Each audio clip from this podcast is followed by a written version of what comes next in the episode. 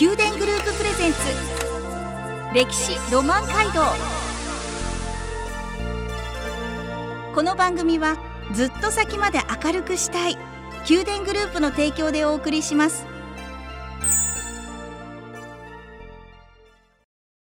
ラブ FM をお聞きの皆さんおはようございます。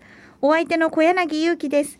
毎月第1第2土曜の朝7時30分からお送りする宮殿グループプレゼンツ。歴史ロマン街道。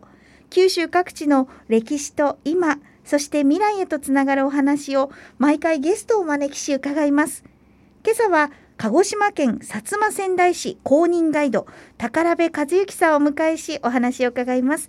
どうぞよろしくお願いします。宝部さん2週目です、はい、おはようございます、はいおはようございます。はい。よろしくお願いします。よろしくお願いします。自己紹介からお願いしてもよろしいでしょうか？えっ、と、私、薩摩仙台市の公認ガイドをしております、宝部と申します。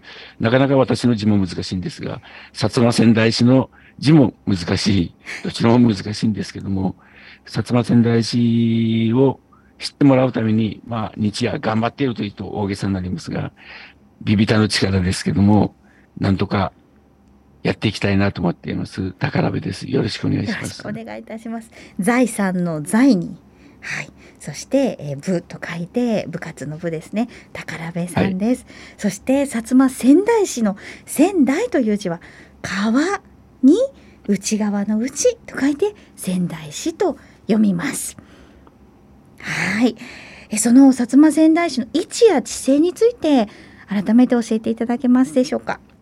薩摩仙台市は鹿児島県の北西部に位置しておりまして、えっ、ー、と、福岡から行くとですね、九州新幹線最速1時間4分、まあ、国道を使ってもらってもいいし、九州自動車道、もしくは南九州西に回り道を使ってもらっても3、4時間で来ますので、またそれに付随して、久津オレンジ鉄道という入り方も薩摩仙台市にありますので、まあ、いろんな方向から仙台市は訪ねることができる利便性の高いところです。もちろん空港からも鹿児島空港を利用して入ってもらっても非常に近いところにありますので、ぜひ訪ねてきていただければ嬉しいと思います。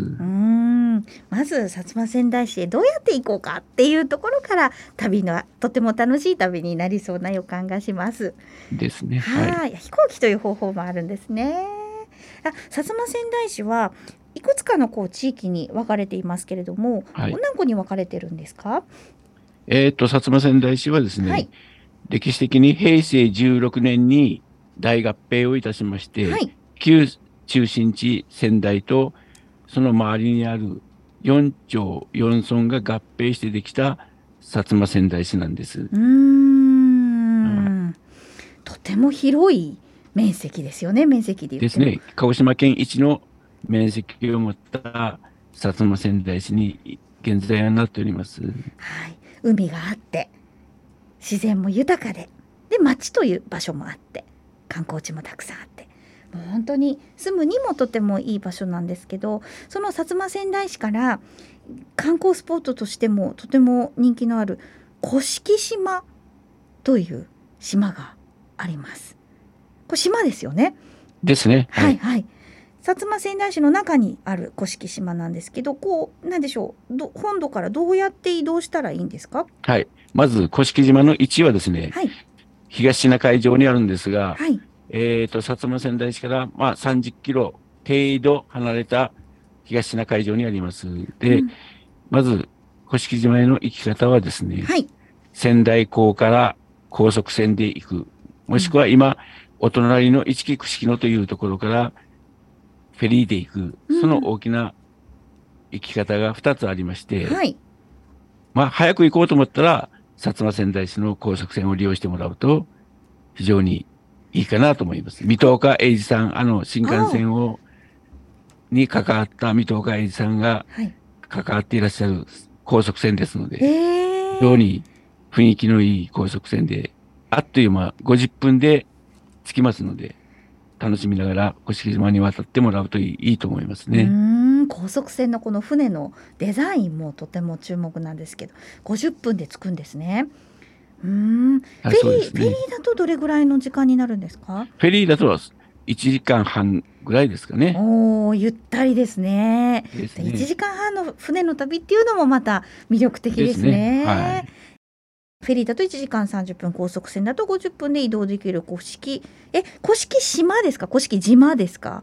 どっちでお読みしたえー、とですね、この、もともとは地元民、私たちも古式島の方が馴染みが深かったんですけども、はい、残念なことに、古式島じゃなくてですね、国土地理院の方から、古式島にするというふうにですね、訂正がなされておりまして、正式名称は今、古式島、濁りをしません。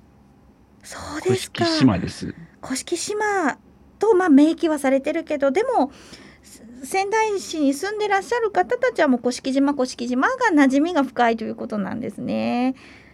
ですね。もう地元の方も古式島の方が普通口に出るのはそっちの方が多いんじゃないかなと。じゃあ、どっちでもいいですね。はい、どっちでもいいですね。でもいいですね。はい、えー、そうですか。は、古式島ってじゃあ私言っちゃいますけど、とてもこうユニークな、なユニークって言ったら楽しい景色を望むことができる場所もあるという島って聞いたことがあるんですけど、こう古式島自体はどんな作りの島になってるんですか？空からこう、はい、古式島はですね、はいまあ、私も古式島というふうに申し訳ない 島で古式島はですね、はい、大きく分けて3つの島からなっている列島です。はい。歴史的には古く、もう古代の奈良時代かな、そのあたりの文書にも出てくる古式という島の名前が出てきます。それぐらい古い歴史を持った島なんですけども、うん、もう古式というのが珍しいと思いますね。うん、古式というのは、せいろ、米糖を蒸すあの、蒸し器ですね。せいろ、あれから来たんじゃなかろうかという説が定説です。そこから取って古式島。はい。え、どうしてそういうこう言われになったんですか？はい、そこに古式大明神という岩があるんですね。その岩を見たときに、それが古式に似ていたという説があっ、はい、古式島というふうになっておりますね。なるほど。もう本当のところはその時代に行ってみないとわからないですもんね。でまあでもロマンがありますね。はいえー、この古式島の中には、まあ、そういった岩だったりあとトンボロ地形っていうふうに言ったりするんですか、はい、トンボロ地形って何ですか？まずトンボロというのはですね、はい、サスのことです立形とサスなんですがまあ、一番有名なのは函館でしょうかね。函館を見たときに、繋がっておりますよね。こう、島と、もともと陸地が、はい、ああいう系統をしたのが陸系とサスなんですね。日本に、あの、あと和歌山の串本にもあるんだそうですけども、その三つが有名だそうです。甑島を含めてですね。はい。そういう、そこに里集落という集落がありまして、里という集落があります。そこを、にできたのが立慶島です。うん。なるほど、トンボロ地形。これを確認できる場所っていうのはあるんですか？ここに来ると、そのトンボロ地形がよく。ですね。はい。はい、まあ、こう船で降りると、はい、なかなかそのトンボロだということは気づくことは少ないんですけど、はい、ちょっと小高い山に登ってこう眺めるとですね、綺麗にさすが見えますね。つながってるっていうことですよね。そのさすとついでに話をしますと、はい、ちょっと里から車で15分ぐらい行ったところに、後でも話をしようと思った長めの浜というのがあるんですけども。長めの浜。それも長い目の浜。一つの、はい、長めの浜。はい、それもサスになってるんです。うん、つながってる。その大大大きい版がですね、はい、あの里のトンボロなんですけども、長めの浜もサスなんですね。だから古式島にはそういうサスの状態を見ることができるところが、まあ、2箇所あるということですよ。はい、長めの浜ってですね長い目お目目の目で書くんですけど、はい、これってじゃあつな浜がいくつかの浜がつながってるっていうことでいいんですか？いや浜がつながっているっていうよりも、はいはいはい、そのサスができている脇に、池というか湖というか、はい、いくつが池があるんです。はいはいはい、はい。ナマコ池とかですね。はい。そういう池があって、そこを繋いでしまったっていうか、波が打ち寄せて砂を運んで、そこが一つの道路になった。道路と言っていいかな。陸陸続きになったという。あの郷土に天の橋立というのがありますが、はい、多分そちらの方が有名だから、多分想像がつくと思います。あの状態だと思っていただければ、全くそれと一緒です。なるほど。甑島を訪ねて、観光をされた方が、あ、天の橋立だと言ったそう、という人もいるそうですから、そうですか。そういう眺めだと思っていただければ。わあ、まだ一度も人生で出会ったことのない景色なので、これはもう直接行って体感してみたい見てみたいですね。ですね。皆さんもまずそこは感動しますね。はい。もう間違いなく100%の人が素晴らしいという感動する場所だと思います。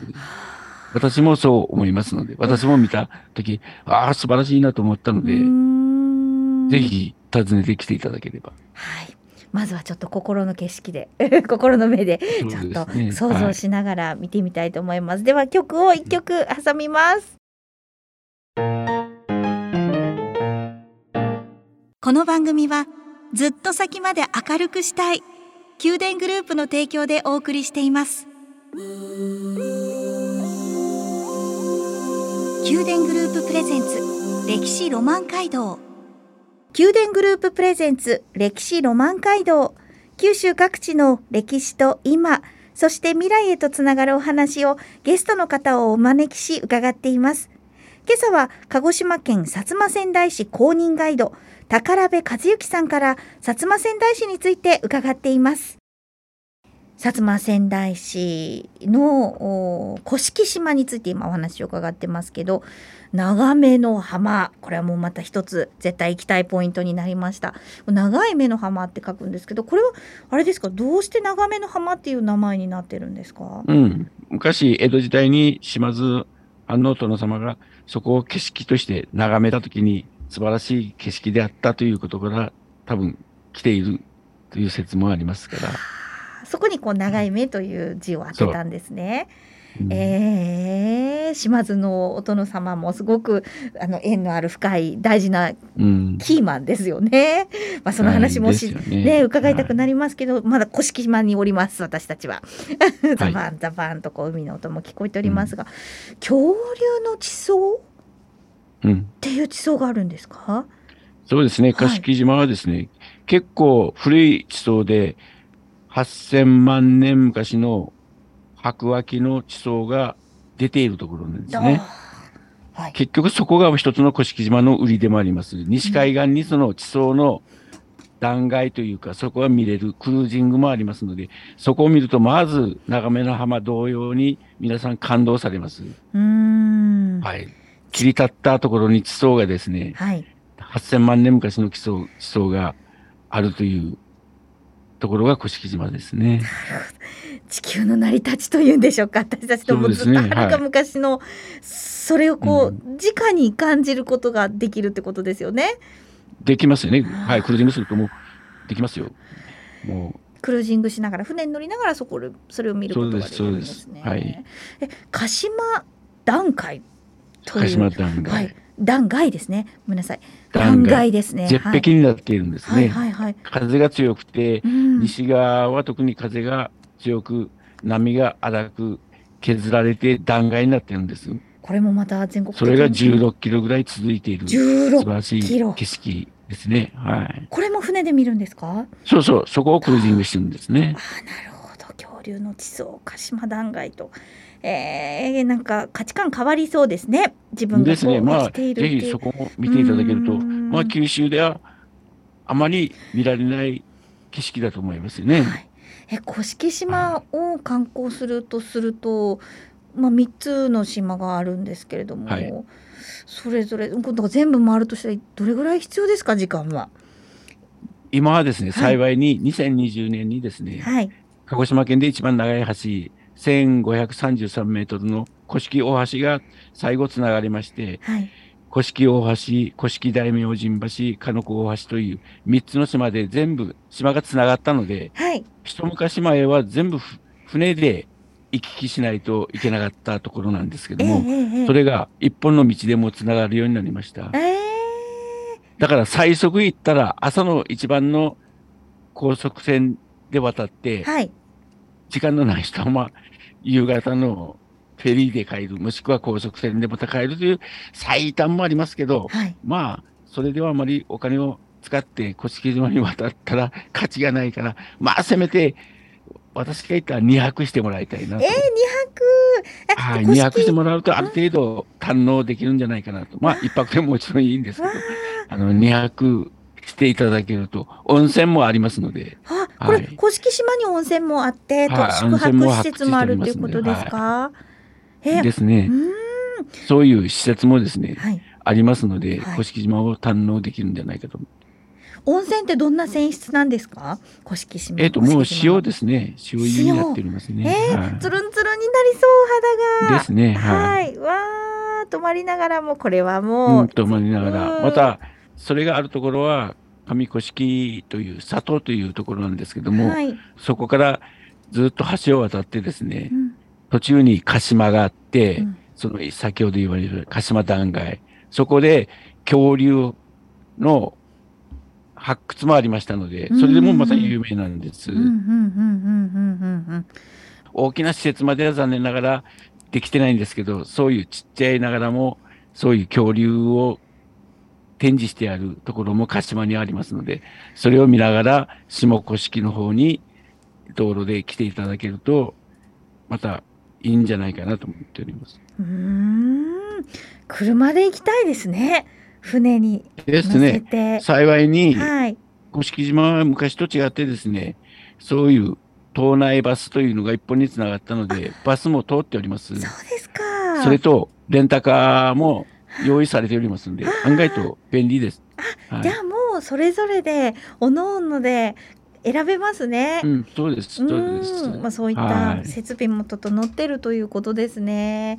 いやー、甑、島、まだまだ痛いところですが、ちょっと、また本土に移動していきたいと思います。ありがとうございました。はいはい薩摩仙台市の本土に戻ってまいりました。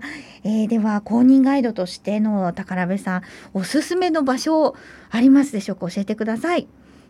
はい。えっ、ー、と、薩摩仙台市の中心部から外れますけれども、はい、歴史、特に江戸の雰囲気を味わえる入力、うん、屋敷、思った入力町、それからカルデラ温泉の町、祁答院、それからフルーツの里統合、その3つが大きく本土の方ではありますね。はい、江戸時代のその雰囲気を知ることができる入力という武家屋敷群があるんですか？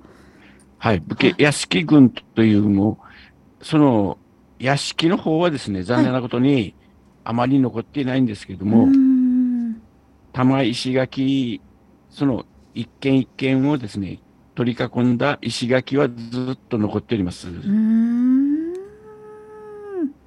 今じゃその石垣も大切に残していらっしゃるということなんですね。そうそうですね。えー、イムタイ家ってとても有名な場所がありますけど、ここも入木からはちょっと離れた場所なんですか？はいそうですね。まあ、車で、うん、えー、まあ、20分ぐらいですかね。なるほど、なるほど。そんなに、そんなに遠くはないですね。すぐ隣ですので。ははははい。イムタイ家って、あの、空からこう写した写真を私は拝見したことがあるんですけど、とても。ああ、そうですか。はい。自然そのままの、地球ができた時そのままのこう、池のような、なんか印象を受けたんですけど、うん、うん、手つかずのこう自然がそこにあるような公園になってるんでしょうか。イムタイ家県立自然公園という公園がありますが、はいうん、あの50万年前ぐらいの噴火した後と言われていますね。阿蘇が25万年ぐらいですから、阿蘇よりも古いということになりますけども、はい、そういう長い歴史を持った、そこにあの溜まった湖がイムタイ池なんです。えー、で、そのイムタ池は7つの外輪山から囲まれておりますので、はい、毎年この外輪山を巡るトライアルというか、そういう山歩きも今年もあるみたいですね。えー、7つ外輪山がありますので、はいはいはい、はい、大きくはないですけど、こじんまりとして結構4、500メーター級のが7つありますので、はい。池は直径にして 1. 点何キロですかね。周囲3キロちょっとですけども。はいはいはい。はい。そういう池が、イムタ池です。へえ。これはあの、親子連れとか子供たちも。ですね、はい。うん、結構、休みの日にはですね、はい、あの、池で楽しむというか、ボート遊びとか、また春になったら、はい、桜がその周辺をずっと取り込みますので、えー、またいいんじゃないかなと。えまだまだ他のもう一箇所ぐらいご紹介いただきたいんですけど藤川天神っていうのはどういった場所になるんですか、はい、藤川天神、はいはい、先ほど言いましたあのフルーツフルーツの里統合と言いましたけど、はい、その統合町にですねあるのは藤川天神、えー、この藤川天神はまた鹿児島県内からですねその受験の時期になるともう長蛇の列ができるぐらい参拝客が来られます。天神様その藤川天神は、はい、その名前の通り、太宰府に左遷になった菅原道真を祀ってある。その太宰府に来たのが902年と言われておりまして、はい、その、その後、すぐ亡くなっているんですけど、その亡くなる前に仙台に逃れてきたという説がありまして、その地が今の藤川天神になっている。そうなんですね。で祀られてるお参りに来られる方が地元でもたくさんいらっしゃる。そうそうですね。でそこに我流梅というああ梅？地面を這うような梅がですね、はい、植えられてるんです。えー、それがお手製だと言われてるんですけども、はい、菅原道真の。はい、でその我流梅が今に残っていてその我流梅がその2月から3月にかけて満開になるんですね。で、そこに境内にあるのが藤川天神という神社です。それが学問の神様として受験期にはたくさんの参拝客があるようです。へえ、我流梅の梅の色ってお花は何色なんですか？あの何と言いますかね、ピンクの濃いのというか、うん、はい、あの真っ赤というよりも、はい、そういう赤系統の綺麗な花がです、そうですか。花もですけど、それが咲く頃は匂いも素晴らしいですよね。あそうなんですね。2月から3月頃ということで、ではここで一曲お送りいたします。はい、宮殿グループプレゼンツ。宮殿グループプレゼンツ。歴史ロマン街道。歴史ロマン街道。